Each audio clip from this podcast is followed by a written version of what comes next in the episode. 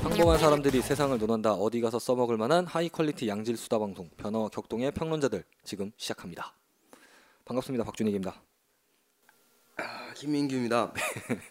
어우, 저희가 어, 아, 연평 해전에 이어서 오늘은 굉장히 가벼운 영화, 가볍지만 또 뭐 어떻게 보느냐에 따라서 조금 무거워질 수도 있는 그런 영화를 준비했는데, 인사이드 아웃, 인사이드 아웃입니다. 네, 그 지금 현재 인사이드 아웃 같은 경우는 어, 굉장히 지금 한국에서 인기리에 상영 중인 영화 중에 하나입니다. 네, 드디어 엘사를 밀어내나요, 대한민국에서? 아 엘사를 근데 밀어내는 건 좀 쉽지 않을 것 같아요. 그 아. 겨울왕국 같은 경우는 아직도- 처음부터 네. 아직도 이마트에 가면 엘사가 있다고. 아 지금도 그 엘사 드레스 입고 다니는 꼬맹이 친구도 굉장히 많아요. 저한 다섯 살 다섯 살쯤 도무지. 엄청 좋아하던데 그럼 대한민국을 지배할 생각인 것 같아요, 아직도. 디즈니는 네. 네, 다음 겨울까지. 근데 그 겨울왕국 때문에 지금 인, 이 인사이드 아웃이 어떻게 보면 또 흥행을 할 수 있는 관심을 받을 어, 수. 관심을 받을 수 있는 이유 중에 하나가 아닐까라고 생각을 합니다. 어 근데 이게 이제 본편 가서 본 토크 가서 해야 되는 얘기 같은데 벌써 시작하네요. 어쨌든 인사이드 아웃 이번 주 24화 인사이드 아웃 시작하겠습니다. 안녕하세요, 김민기입니다. 뭘 또 인사를 해? 네, 새로 시작하는 마음으로. 네. 그래서 인사이드 아웃 같은 경우는 네, 애니메이션이고요. 그다음에 뭐 미국에서 이제 제작이 되고 이제 미국에서 이제 만들어졌습니다. 픽사, 네, 픽사. 디즈니, 디즈니. 네, 맞습니다. 러닝 타임은 102분. 그다음에 마블? 2015년 7월 9일 날 개봉을 했습니다. 네, 감독은 피트 닥터 감독. 목소리 출연으로는 뭐 다이안 레인 이분이 엄마. 그 다음에 에이미 포엘러 이분이 이제 조이. 그 다음에 카일 맥락클란 이분이 아빠. 그 다음에 뭐 민디 캘링 이분이 이제 디스거스트. 그 다음에 빌 헤이더 피어. 그 다음에 케이틀린 디아스가 라일리. 그 다음에 루이스 블랙이 앵그리. 그 다음에 필리스 스미스가 새드니스를 목소리 출연을 해 주셨습니다. 아는 이름이라곤 케이틀린밖에. 케이틀린도 이 배우를 알아서 아는 게 아니죠. 네. 네. 어쨌든. 다음. 근데 뭐 애니메이션 같은 경우는 그 우리나라가 유독 그 애니메이션 그 더빙이라고 하죠. 우리나라 말로 더빙하면 좀 유명한 스타 그다음에 그 시대 이제 대세인 스타들을 섭외를 해서 목소리 출연하는 경우가 많은데 이제 뭐 가까운 나라인 일본이나 아니면 뭐좀뭐 미국 이런 데서는 그 전문 성우를 쓰는 경우가 굉장히 많다 그러더라고요. 우리나라랑 다르게. 그게 맞죠. 네. 그래서 뭐, 뭐 우리나라도 성우에 대한 뭐 관심이 뭐 그 최근에 그 방송인 서유리 씨 이후로 좀 많이 증가했다라고 보기도 하는데 근데 서유리 씨가 이제 연예인의 길을 들어서게 된 것도 사실은 성우에 대한 뭐 대우나 뭐 여건들이 사실 성우만 해서는 뭐 살아남기 힘든 세상이지 않을까라는 생각도 좀 해봤고 그렇죠. 그래서 뭐 만약 성우만 해서 먹고 살 수 있는 정도였으면 서유리 씨가 괜히 방송에 나왔을까라는 생각도 좀 해보기 마련인데 얼마 전에 그 서유리 씨 또 트위터에서 또 논란이 한 번 있었잖아요. 혹시 몰라요. 보셨나요? 보안 보셨어요? 네, 그 쇼미더머니 관련해 가지고 몰라요. 그 래퍼 한 명이 이제 그 좀 여성을 비하하는 그런 랩 가사를 프리스타일 랩으로 써서 한번 했었는데 근데 그거를 서유리 씨가 보고 트위터에 반응을 했거든요. 근데 이제 그걸 보고 또 네티즌이 거기다 대고 또 이제 막 이렇게 또 해서 한 번 또 인터넷이 좀 시끄러웠던 그래서 누가 이겼어요? 누가 이겼다라고 보기는 뭐 한게 퍼거슨? 그그 쇼미더머니에 나왔던 그 출연자가 그 그룹 위너의 한 멤버거든요. 어... 어쨌든 그분이 직접 가사를 쓰고 방송으로 했기 때문에 그분 잘못이겠죠. 누군가를 뭐 비하하고 뭐 이렇게 했다는 것 자체가 뭐 나쁜 의도로 비하한 거기 때문에 가사 내용을 좀 살펴보면 퍼거슨 1등 아니에요? 퍼거슨이 1승이죠. 퍼거슨이 이겼네. 퍼거슨이 끊임없이 퍼거슨이 승수를 이겼네. 쌓고 있는 이 퍼, 알렉스 퍼거슨.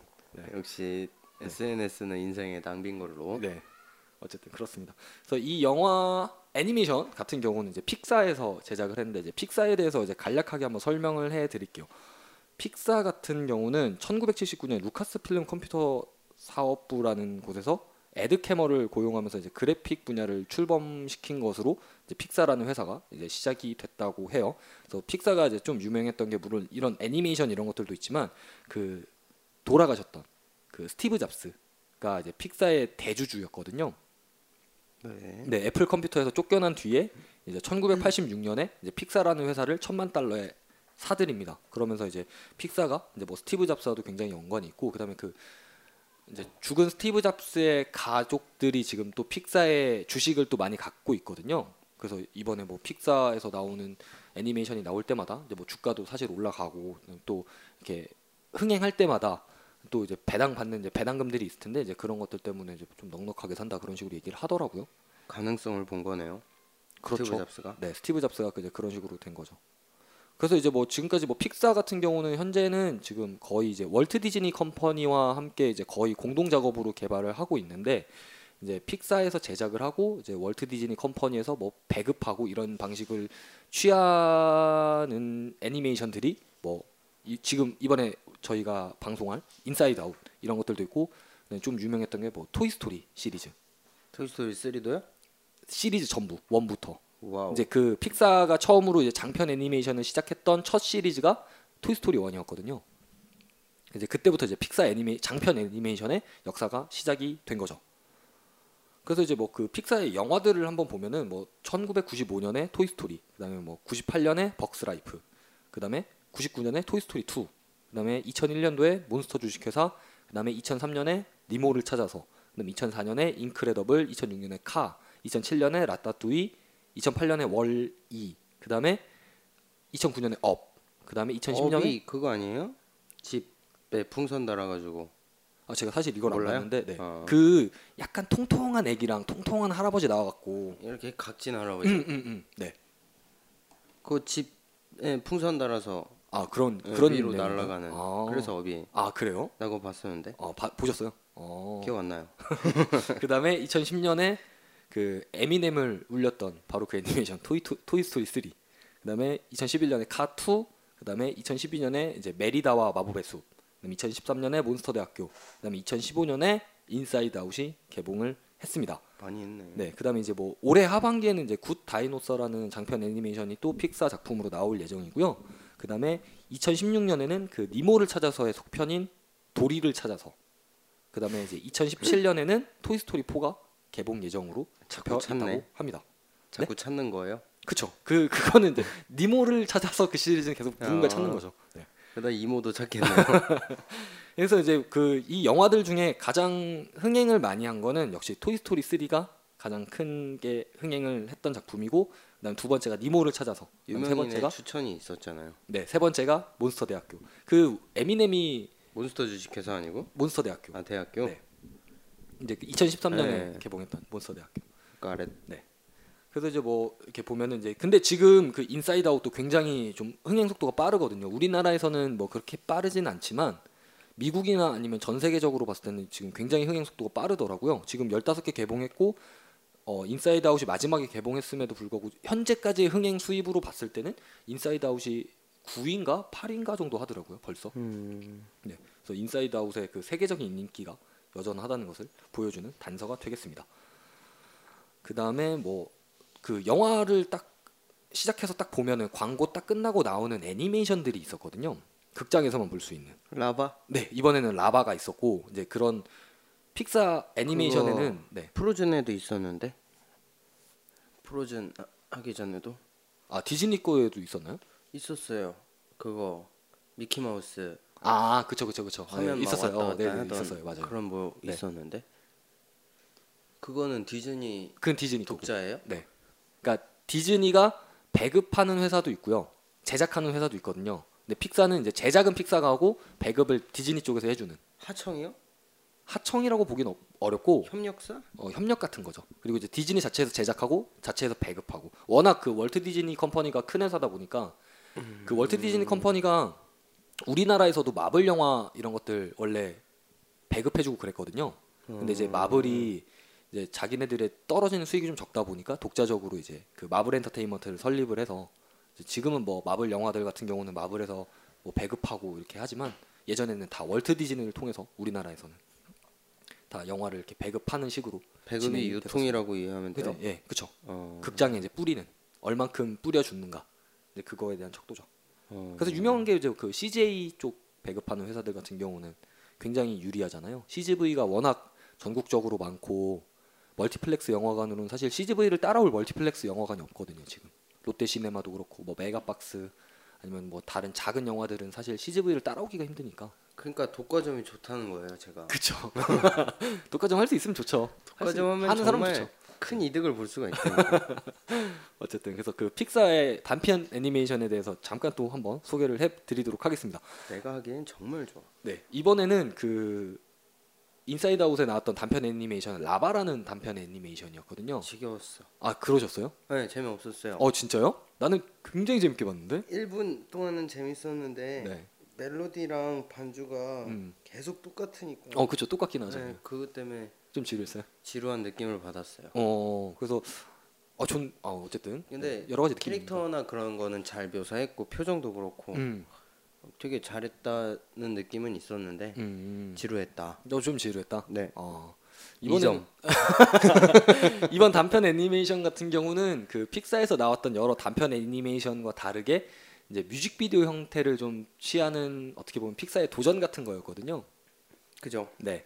뭐 그전에는 사실 그냥 진짜 단, 애니메이션이라고 해서 이제 뭐 어 그냥 배경음악은 따로 소- 없이 그냥 그런 효과음만 가지고 이렇게 애니메이션을 만들고 그랬었는데 이번에는 특이하게 노래를 만들고 그 노래에 맞춰서 뮤직비디오처럼 애니메이션을 제작한 게 굉장히 특징적이었는데 그래서 뭐 내용을 잠깐 보면은 그냥 그 일반적인 그 화산섬의 이야기를 그리고 있는 단편 애니메이션이었어요. 그래서 그래서 이제 그렇게 노래를 하고 이제 구의 남자로 의, 의인화된 화산섬이 이제 여자 화산섬을 그리워하는 그런 노래를 부르다가 이제 그 여자 화산섬이 나타나고 그래서 그 여자 화산섬과 함께 오랫동안 행복하게 잘 산다 뭐 이런 식으로 내용이 끝나는데 어 이번에 그 픽사 단편 애니메이션 뭐 라바를 라바뿐만 아니라 그 전에 뭐 발표했던 그런 애니메이션들에 대해서 갈, 뭐좀 간략하게 또 설명을 해드리면 그 처음에 그런 애니메이션이 나오기 전에 픽사라는 회사를 소개하는 그 로고를 설명하는 로고. 장면이 나와요. 거기에 이렇게 굽어진 스탠드 나와서 이렇게 하는 거 기억하세요? 네. 그 굽어진 스탠드가 가서 I를 누르잖아요. 네. I를 누르고 그 자리에 그 스탠드가 서 있는데 그게 예전에 그 룩소 주니어라는 단편 애니메이션에 나왔던 캐릭터거든요. 그래서 그 픽사 처음에 그 회사 설명하는 그 스탠드가 이름이 룩소 주니어예요. 근데 그 룩소 주니어가 그 처음에 나온 그 단편에서도 단편 애니메이션에서도 공을 가지고 노는데 그 공을 밟아서 찌그러뜨리거든요. 아예 바람을 다 빼버리거든요. 그래서 이제 그런 것들을 좀 계속 이렇게 뭐라 그러죠? 표현한 것. 그러니까 그거 이제 그 애니메이션을 이제 로고에 차용한 것으로 볼 수가 있겠죠. 그다음에 또 유명했던 단편 애니메이션이 라 루나라는 단편 애니메이션이 있었는데 이제 이거 같은 경우는 그 메리다와 마법의 숲이 개봉할 때 같이 이제 실렸던 어, 단편 애니메이션인데 이제 이 라 루나 같은 경우는 바다를 이렇게 그 할아버지, 아버지, 아들이 이제 바다를 이렇게 가다가 달에 이렇게 가서 별을 치우는 그런 애니메이션이거든요. 네. 네, 가만히 생각 없이 보면은 재밌더라고요. 뭐 대사도 없고 그렇지만, 네. 어쨌든 그래서 그 픽사의 단편 애니메이션을 보는 재미도 좀 쏠쏠하다는 거. 물론 김민규 씨는 좀 지루했다고 하지만, 네 그런 재미도 있으니까 영화관 이 픽사 애니메이션을 보는 그런 분들은 가실 때 조금 너무 시간에 맞춰서 가지 마시고 조금 일찍 가시면 뭐 이런 것들도 볼 수 있으니까 알려드렸습니다. 마블의 쿠키랑은 다른 느낌이지만 네, 어쨌든 다른 어디셔널한 그쵸. 컨텐츠가 있는 거네. 네, 네, 그렇죠. 쿠키 영상 같은 경우는 엔딩 크레딧 끝나고 나오는 그런 예. 거잖아요. 네. 근데 뭐 디즈니 영화나 아니면은 뭐 어, 뭐라 그러죠? 픽사. 어, 픽사 애니메이션 같은 경우도 쿠키 영상이 실리는 경우가 있기는 있어요. 근데 워낙 그 뭐 마블사 영화들처럼 다음 편의 시리즈를 예고한다든지 뭐 그런 내용은 워낙 떡밥을 많이 네, 줘서 그런 식으로 내용은 한다, 하는 건 아니기 때문에 뭐 쿠키 영상이 뭐, 뭐 굳이 꼭 봐야 되는 뭐 그런 건 아니지만 처음에 이 본편이 시작하기 전에 하는 단편 애니메이션 같은 경우는 뭐 가볍게 보기에 그래도 기껏 만든 거니까 한번 보세요. 아 근데 저는 굉장히 재밌게 봤거든요 이게 또 그러니까 여기서 보시, 보시더라 보시라고 다들 또 음, 이게 또 특이했던 게 이제 그 가사 중에서 이제 우리나라 말로는 이제 그 널 사랑해라고 번역이 됐던 가사가 있어요. 근데 그 원래 노래 가사는 I love you거든요. 음. 그러니까 I love you를 그 이제 화산이 라바라는 뜻을 갖고 있잖아요. 그래서 I love you 뭐 그런 식으로 표현을 했더라고요. 그래서 그런 것도 좀 약간 재치가 있었고 전 전체적으로 좀 느낌이 좋았거든요. 몇 점? 저는 이거 뭐 10점 만점이면 좋아. 이거 한 10, 점다 주고 싶은데. 난 저는 노래도 좋았고. 오, 음. 천 만점이 어. 이런 곳에서. 난 오히려 본편보다 나는 이렇게 짧은 게 더 좋더라고. 그냥 가볍게 보니까 그냥 아무 생각 없이 보니까 이런 거 있는지도 몰랐는데 예. 어쨌든. 짧았지만 길었어요. 음. 예, 근데 그게 좀 길긴 했어요. 자, 제가 알기로는 그게 4분에서 5분 사이였던 걸로 제가 기억을 하거든요. 그러니까 단편 애니메이션 4분에서 치고는 5분 동안 네. 같은 멜로디만 나오잖아요. 그쵸 어떻게 보면 같은 반주랑. 같은 가사에 네. 네. 어쨌든 그렇습니다. 그래서 뭐 근데 단- 가사는 되게 좋았어요. 영어 가사는. 음. 뭐 기억은 하늘도 안 나오고, 나지만. 하늘도 나오고 땅도 나오고 바다도 나오고 뭐 그런 가사였는데 어쨌든 그래서 이번 단편 애니메이션 같은 경우는 그 전과 다르게 뮤직 뮤직비디오 형식의 단편 애니메이션이었다는 거 알려드리고 지나가겠습니다. 저번 화 보니까 연평해전 보니까 김민규 씨가 계속 지나갑니다 그거 하더라고요. 네, 지나가세요 빨리. 지나갔습니다. 네, 빨리 지나가세요. 그래서 이제 뭐 그다음 이제 이 이제 저희가 이제 영화 속의 장면들에 대해서 한번 이야기를 한번 해보도록 하겠습니다. 뭐 전체적인 줄거리도 있는데 한번 전체적인 줄거리 한번 소개 한번 해주실래요? 인간의? 네. 머릿속 깊은 곳에서 일하는 다섯 가지의 감정이 있습니다. 이름은 기쁨, 슬픔, 버럭, 까칠, 소심. 이름만큼 이 다섯 가지의 감정들은 각각의 캐릭터화된 그 모습으로 주인공 라일리를 행복하게 만들기 위해 존재하고 일하고 있죠. 라일리가 살아가며 얻는 기억들은 머릿속에 구슬이 되어 그 헤드쿼터 음. 이 다섯 가지 감정들이 일하는 곳에 굴러 들어오게 되죠. 네. 근데 구슬에 색깔이 있는데 노란색은 기쁨, 음. 파란색은 슬픔, 빨간색은 분노, 초록색은 까칠한 느낌, 그리고 보라색은 소심한 그런 감정으로 기억이 기억이 구슬이 되어 들어오죠. 이런 각각의 색으로 머릿속으로 구슬이 들어오는데 각자 구슬은 각자 암- 알맞은 곳에 저장이 됩니다.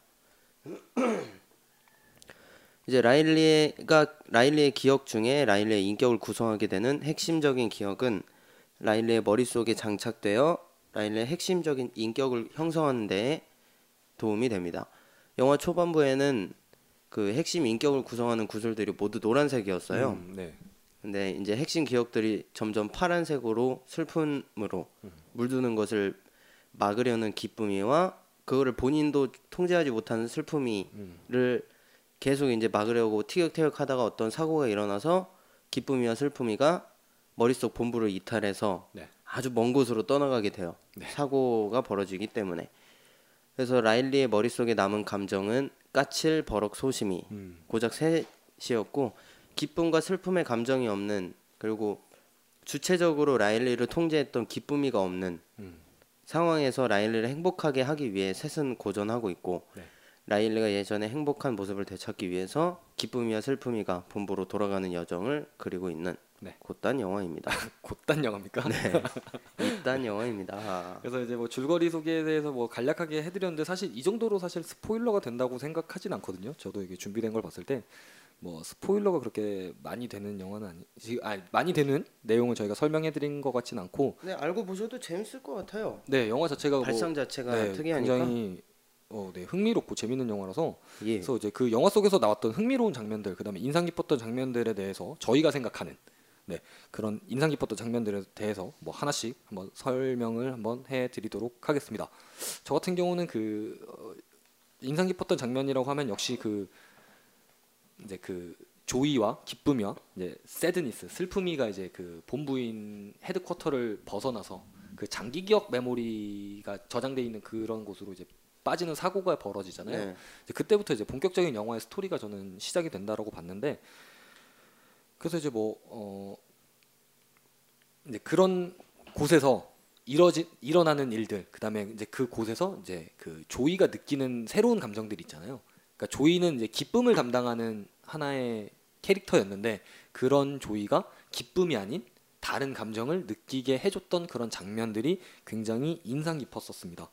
그래서 이제 결국에는 뭐 그런 장면들에서 이 영화가 주는 교훈도 나타날 수 있었던 것 같고 그래서 제가 본 그런 장면에서 느꼈던 거는 어 그런 장면이 나오거든요. 그 노란색 구슬로 표현된 그 코어 메모리 핵심 기억 중에 이제 그 하키에서 우승하지 못한 한 못했는데 이제 그때 친구들이 와서 이제 그 라일리를 행가리 쳐주는 장면이 나와요.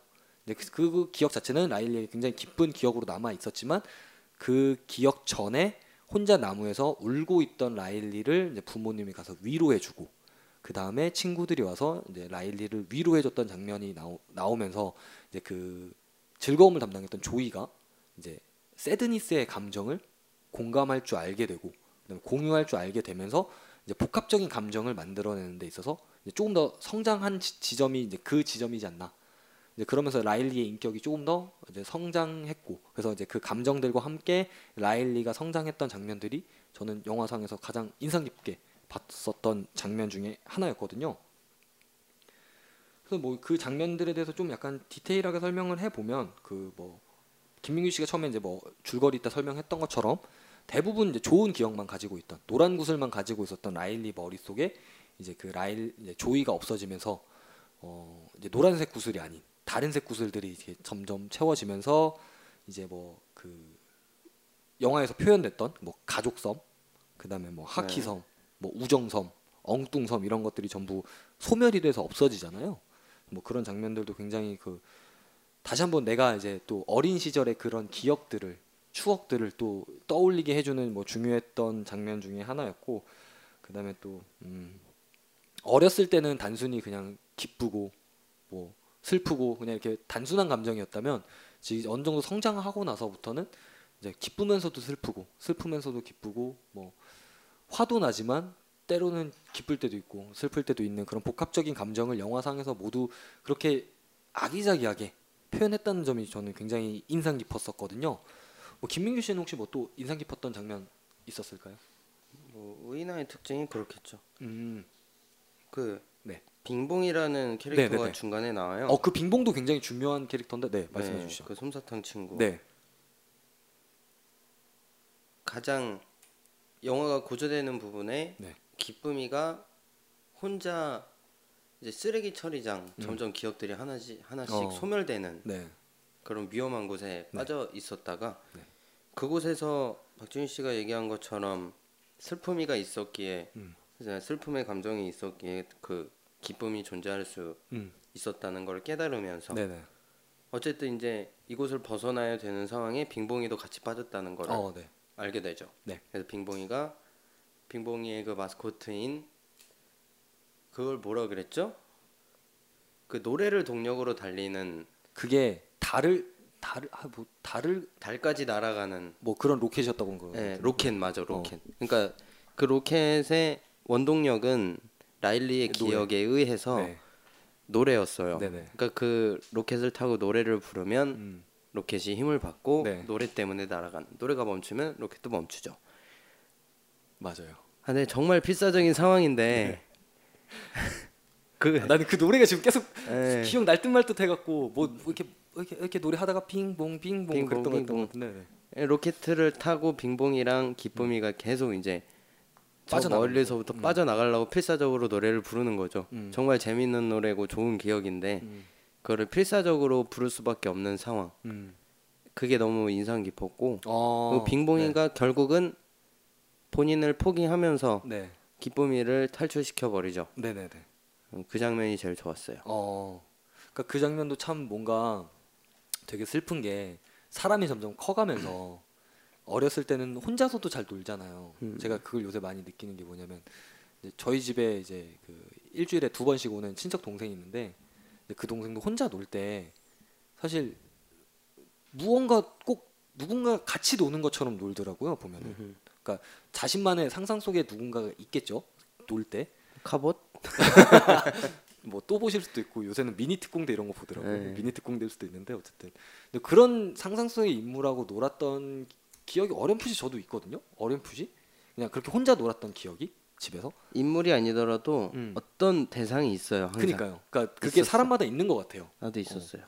근데 이제 그런 것들을 그렇게 표현을 하고 그다음에 이제 그게 커가면서 이제 어른이 되면서 이제 그런 게 사실 없어지잖아요. 무뎌지죠. 네, 무뎌지고. 근데 그런 것들을 아주 창의적으로 표현하지 않았나 그런 생각도 많이 했었습니다.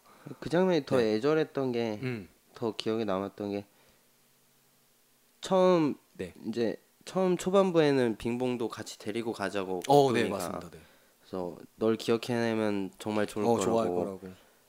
근데 빙봉이 점점 깨달은 것 같아요. 아, 가봤자 자기를 기억을 못 해낼 거라는 네. 거고 그리고 중간에 라일리가 성장의 성장한 모습을 봤잖아요. 네. 얘가 이만큼 컸어 막 그랬잖아요. 그걸 보고 이제 자기가 설 자리는 없다는 걸 알고 최대한 기쁨이를 보내줬던 것 같아요. 음, 그니까요. 근데 그런 것들이 짠했는데 그 짠하죠. 장면이 네. 그 장면 보면은 웃겨요. 웃기죠. 그게 너무 되게 복잡한 감정이 왔다 갔다 하면서 음, 이 영화가 감정을 다루면서 어. 감정을 이렇게 복잡하게 만들어 놓은 게 음. 이게 제일 코어지 않았나 음. 제일 감독이 얘기하고 싶었던 바가 아니었을까라고 어, 생각을 해봤습니다. 영화 굉장히 집중해서 보셨네요. 아니 그냥 굉장히 봤어요. 집중해서 봐줬어. 그런 것 같은데 어쨌든. 그냥 봤는데 음. 곱씹으면서 생각을 해봤어요. 어, 어, 여튼 저보다 훨씬 더 좋은 이야기 많이 해주시는 것 같아갖고 어, 저도 굉장히 깜짝 놀랐습니다 지금. 어쨌든 그래서 뭐 그런 빙봉이 나오는 장면이나 이런 것들 보면은 진짜 그 픽사가 만들어낸 그 연출력이나 구성력들이 굉장히 뛰어났었고 그다음에 또 이제 또 특이했던 게 이제 어떻게 보면 픽사 같은 경우는 이제 의인화하는 데 있어서 굉장히 특출한 능력을 가지고 있거든요. 그 아까 단편 애니메이션에서 설명했던 것처럼 뭐 토이 스토리부터 뭐 네, 화산섬도 그랬고, 그다음 뭐 스탠드 뭐 이런 것도 있었고, 그다음에 이제 본편 와서는 토이 스토리의 장난감들. 뭐 장난감들 같은 경우는 의인화하기는 좀 쉽죠. 사실 음. 그죠. 사람의 형태를 많이 갖고 있기 때문에.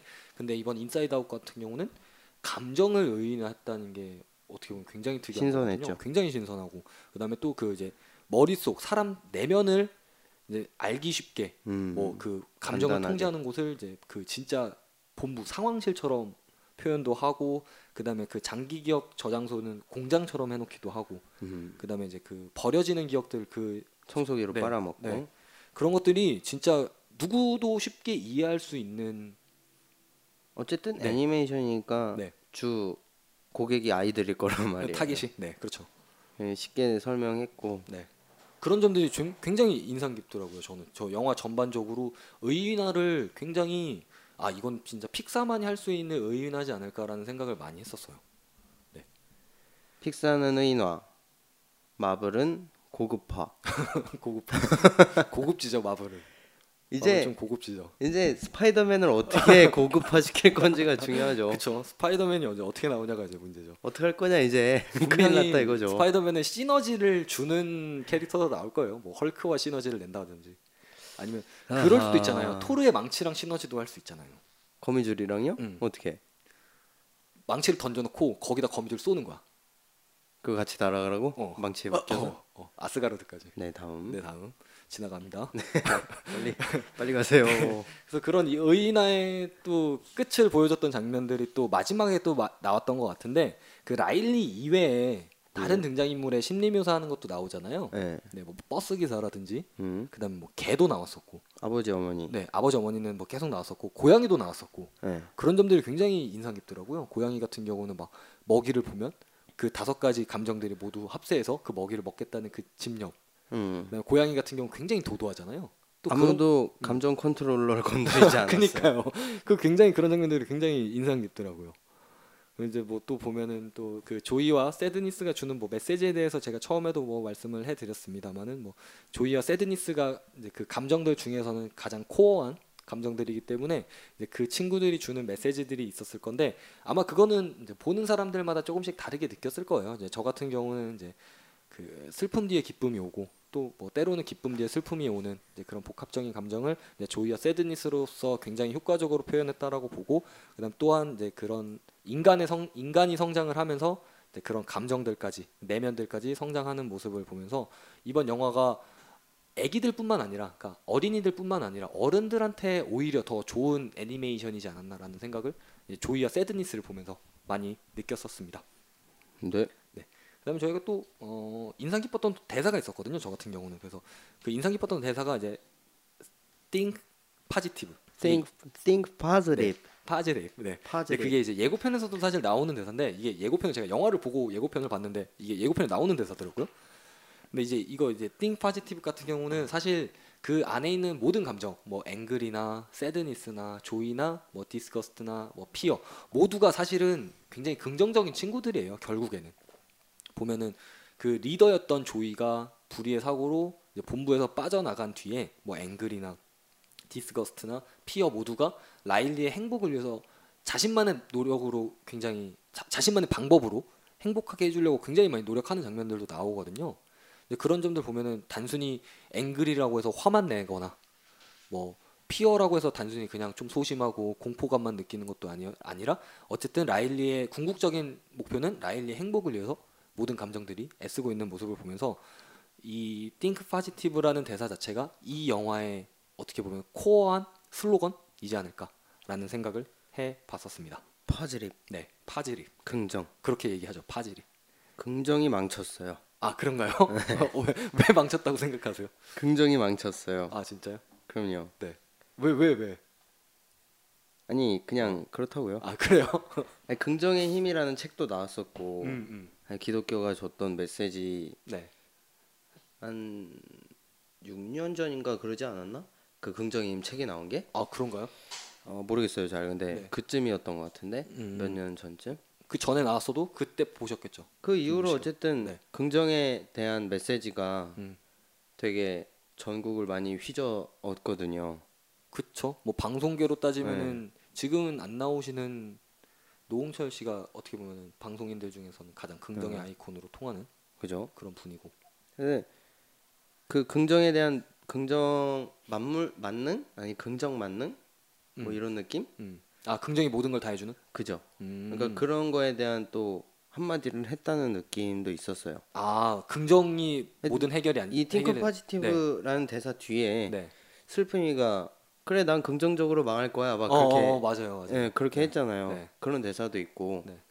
마냥 긍정적으로만 볼 수 있는 것만은 아니다라고 긍정이 메시지를 던지는 거야. 아니다. 그죠? 아, 그러니까 파지티브가 음. 파지티브만으로는 되지 않을 거다라고 음. 메시지를 주는, 주는 것 것 같다고 같다. 어. 생각을 한다는 얘기죠. 음, 뭐 그렇게 볼 수도 있네요. 네, 궁극적으로는 네.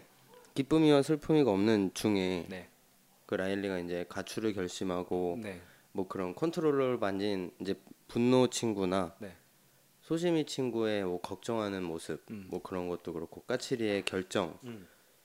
어, 어쨌든 그런 그런 과정을 통해서 라일리가 가족의 소중함을 더 느껴 느낄 수 있지 않았나 음. 가출을 시도하지 않았다면 네, 몰랐을 수 있는 건데. 그저 그냥 슬픔을 계속 억누른 채로만 어떻게 살아오다가 터졌을 수도 있는데 네.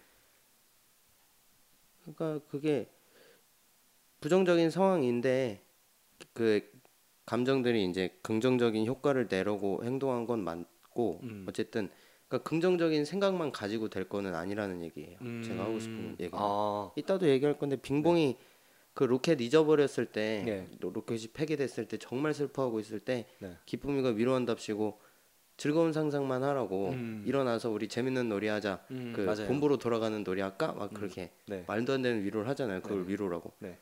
그때 정말 빙봉을 다시 일어나게 한 거는 새드니스죠. 옆에 네. 앉아서 같이 울어줬던 슬픔이 친구거든요. 네. 그냥 그 얘기를 하고 싶었습니다. 음. 지나갈게요 이제. 네 지나간다. 저희가 뭐 영화에 대해서 어, 이런저런 이야기를 해봤고 또 뭐 인상 깊었던 장면, 그다음에 인상 깊었던 대사 이런 것들에 대해서 설명을 해드렸는데 영화를 보신 분이라면 뭐 저희랑 조금 뭐 다르게 느끼셨을 수도 있고 뭐 또 비슷하게 느껴질 수도 있는 부분이긴 하지만 어, 어찌됐든 뭐 영화 안 보신 분들은 뭐 이런 것들 참고하셔갖고 진짜 좋은 영화니까 보시는 것도 저는 나쁘지 않다고 보거든요. 그럼 저희가 마지막으로 이번 영화에 대해서 한 줄 평하고 이번 화 마무리하도록 하겠습니다. 제가 먼저 할까요? 가위바위보 가위바위보. 음성 팟캐스트 최초로 가위바위보. 가위바위보를 하겠습니다 가위바위보. 자, 나 묵이고요. 너지 네 제가 졌습니다 저 먼저 하면 돼요? 아, 먼저 하실래요? 네, 이긴 먼저 사람이 하세요. 정하세요 네. 아, 지금 제가 먼저 하, 겠습니다 아, 예. 오늘은 뭔가 김민규 씨가 hard carry하는 화인 것 승자 같아요. 승자 필승 네. 선수 필승 제가 먼저 하겠습니다. 어, 저는 이번 한 줄 평을 그렇게 정했습니다. 에미넴이 괜히 토이 스토리 3를 추천한 게 아니다. 에미 네. 이번 영화를 보면 사실 뭐 에미넴도 그리고 에미넴이 아닌 다른 힙합 가수 그러니까 뭐 좀 과격한 랩을 하고 뭐 남을 diss하고 그런 거친 성격을 가진 사람이라도 이번 영화를 보면은 에미넴처럼 에미넴이 토이 스토리 3를 추천한 것처럼 인사이드 아웃을 추천할 수 있을 만한 그런 영화라고 저는 봤거든요. 너무도 더운 여름에 어, 시원한 영화는 아니지만 따뜻한 온도를 가진 영화를 저는 한 편 봤다고 생각을 합니다. 어린이들에게는 굉장히 즐거운 영화, 재밌는 영화로 또 어른들에게는 위로가 될 수 있는 영화의 등급처럼 전체 관람가가 어울리는 영화가 올해 또 있을까 그리고 올해 또 나올까라는 생각을 가지게 했던 영화 인사이드 아웃이었습니다. 영화 올해 올해가 얼마 안 남아서 벌써 반이나 넘었잖아요. 올해 이제 네. 3분의 1 남았죠. 그니까요. 네. 인사이드 아웃 어, 감정의 얘기만은 아니다라고 음, 한 줄로 정리를 해봤습니다. 기쁨이를 중축으로 다섯 감정이 함께 공존할 때는 거의 기쁨이가 슬픔이를 심하다 싶을 정도로 압박하고 슬픔이가 라일리를 건드릴 수 없게 그 감정 컨트롤러 근처에도 거의 못 다가가게 하죠. 그러나 기쁨이와 슬픔이가 본부에서 멀리 떨어지는 그 사고를 겪으면서 라일리를 제대로 통제할 수 없는 상황에 빠지는데 라일리는 소심한 성격, 까칠한 성격, 그리고 분노하는 성격의 세 가지 성격만으로 세간을, 세상을 살아가며 소위 질풍노도의 시기, 사춘기를 겪게 됩니다. 본부로 도와, 돌아와야 하는 기쁨이와 슬픔이는 라일리의 기억 속에 잊혀진 빙봉이라는 존재를 만나 함께 본부로 돌아가려 하는데 수많은 우여곡절 끝에 기쁨이는 결국 눈물을 흘리며 슬픔이를 인정하게 되고 즐거운 감정만이 라일리를 진정 행복하게 할 수는 없다. 라는 것을 인정하게 됩니다. 내 방식, 내 생각을 강요하는 기쁨이만 그런 게 아니고요. 기쁨이의 즐거움으로 세상을 살아가는 방식이 나쁘다는 얘기 또한 아닙니다. 하지만 한 가지 방법만으로 모든 것을 해결할 수는 없다는 점을 시사하는 것 같습니다.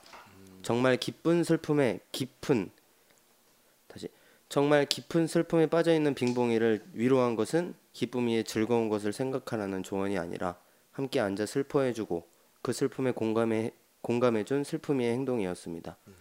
깊은 슬픔에 더 빠져들어 한껏 슬퍼했을 때야 비로소 슬픔을 딛고 일어날 수 있다는 것을 배우게 된 것이죠. 이건 감정만의 이야기가 아닙니다. 올바르게 사회를 구성하는 구성원이 되려면 자 올바르게 사회를 구성하려면 네. 나만의 방식이 무조건 옳다는 생각은 어. 옳지 않다고 봅니다. 음, 기쁨이의 방식이 네. 깊은 슬픔에 빠진 빙봉이를 위로하지 못했던 것처럼 어, 네. 소심이가 밤샘 근무를 하다가 놀라 악몽 때문에 라일리를 깨웠던 것처럼 네. 버러기에 가출 결정이 있었기에 라일리가 가족의 소중함을 깨달은 것처럼 우리는 원만한 사회 구성을 이루기 위해 상대방의 방식을 배려할 줄 알아야 합니다. 오. 라고 느꼈습니다. 나만이 옳다는 방식보다는 네. 상대방의 방식 또한 존중한다면 네. 우리 사는 세상은 더욱 행복해질 것입니다. 어, 무슨 백일장 나오셨어요? 아, 아니요 공익 비해서 나왔습니다. 아, 그렇습니다. 네, 국립광고협에 지나가고요. 지나갑니다. 네, 어쨌든 저희 뭐 인사이드 아웃 굉장히 어, 인상 깊게 봤던 것 같은데 이번 인사이드 아웃 몇 점? 몇 점 주고 싶으세요? 저요? 네, 9점, 9점. 어, 나도 근데 한 9점 정도 주고 싶어요. 9점. 진짜 이번 영화 굉장히 애니메이션에 대한 편견이 사실 저는 있었거든요. 왜냐면 저는 그 겨울왕국 봤을 때 그거 혹시 기억하세요? 겨울왕국 어느 정도 흥행하고 나서 레리코 레리코 말고 뭘 기억하라는 거예요? 노래 나올 때 밑에 가사 나왔던 거? 네? 그거 기억하시는 분들 몇몇 있을 거예요. 어, 겨울왕국이 천만 관객에 다다랐을 땐가? 천만이 넘었을 땐가? 어느 순간부터 극장에서 겨울왕국을 보면 어린이 관객들을 위해서 레릿고 노래나 아니면 다른 그 겨울왕국에 나왔던 노래들이 나오면 밑에 가사가 나왔었어요. 노래방처럼. 아, 근데 제가 그때 한번 봤었거든요. 네. 그 이게 나오니까 떼창이 들리더라고요 극장 안에서. 그러니까 저는 사실 영화를 좀 이렇게 조용하게 보는 걸 좀 좋아하거든요. 그래서 좀 심야 영화나 조조 영화 보는 걸 좀 좋아하는데 가델사.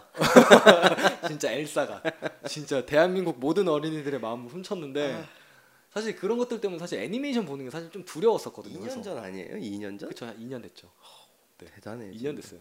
정말 대단. 그래서 이번에 인사이드 아웃 볼 때도 제가 10시 여- 거의 11시 영화 봤었거든요. 음. 근데 그때니까 진짜 어른들밖에 없어서 좀 보기 편했는데 근데 그런 애니메이션에 대한 편견을 또 한 번 날려주는 음. 그런 영화였던 것 같아요. 또 자- 저한테 인사이드 아웃은 그래서 저는 한 9점 정도 주고 싶고 저는 이 네. 영화를 제 인생에 대입을 하게 했어요. 어.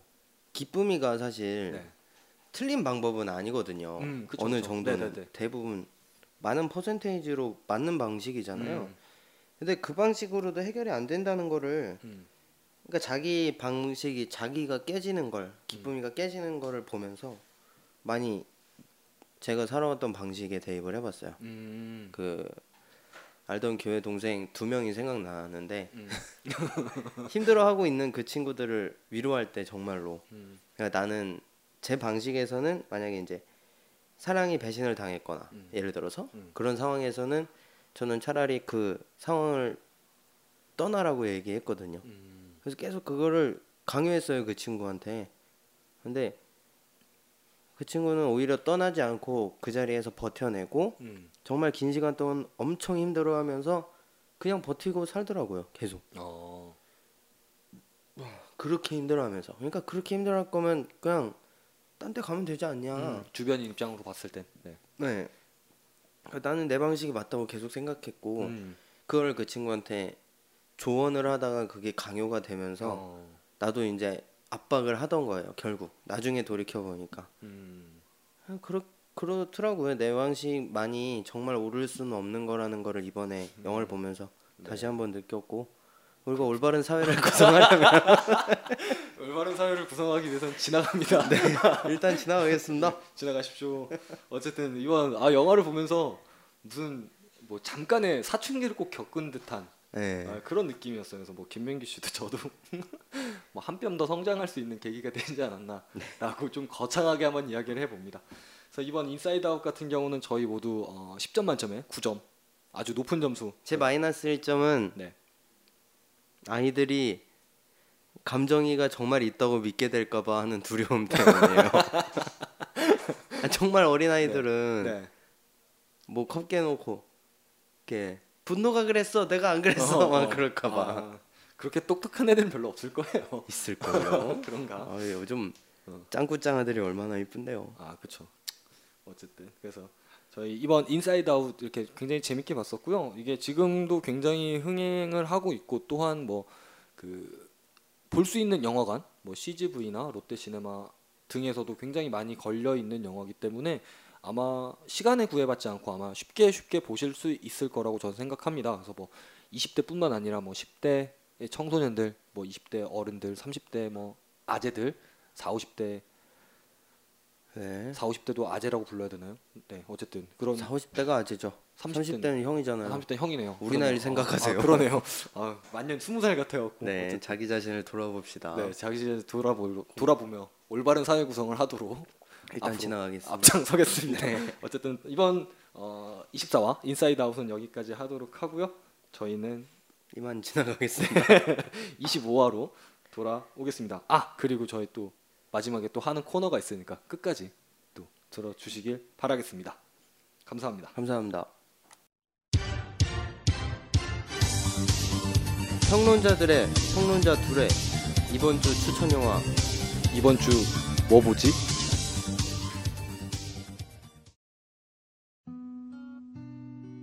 하루가 저물고 모두가 귀가할 무렵 이곳의 하루가 시작됩니다. 이런 이곳을 사람들은 심야 식당이라고 부릅니다. 할 줄 아는 거면 뭐든 만들어 드리지 라고 자신 있게 말하는 마스터. 마스터의 음식에 위로를 받고 아픔을 잊기 위해 늦은 시간에도 찾아오는 사람들. 대단한 요리는 아닐지라도 각자의 인생에 녹아 있는 음식을 대접하는 마음 따뜻한 마스터와 식당을 찾는 단골 손님들의 이야기. 인기 만화 베스트셀러 원작 드라마, 드라마로도 큰 사랑을 받고 영화로도 나온 일본 영화 특유의 감정과 서정적인 감성이 묻어난 영화. 요리한 접시에 씨름을 잇는 곳 영화 심야식당입니다. 1982년 나사는 외계와의 접촉을 희망하며 지구의 문화를 담은 타임캡슐을 우주로 쏘아 올렸다. 하지만 여기에 담긴 아케이드 게임을 자신들에 대한 선전포고로 오해한 외계인들은 팩맨, 갤러그, 동킹콩, 센티피드, 스페이스 인베이더의 모습으로 나타나 지구를 침공하기 시작하는데 30년 전 동전 몇 개로 수천 번이나 세상을 구했던 클래식 아케이드 게임의 고수 3인방은 위기에 빠진 지구를 구하기 위해 다시 한번 뭉치게 된다. 유일하게 게임의 룰을 지배할 수 있는 이들, 과연 현실에서도 세상을 구해낼 수 있을까? 크리스 콜럼버스 감독의 영화 픽셀입니다.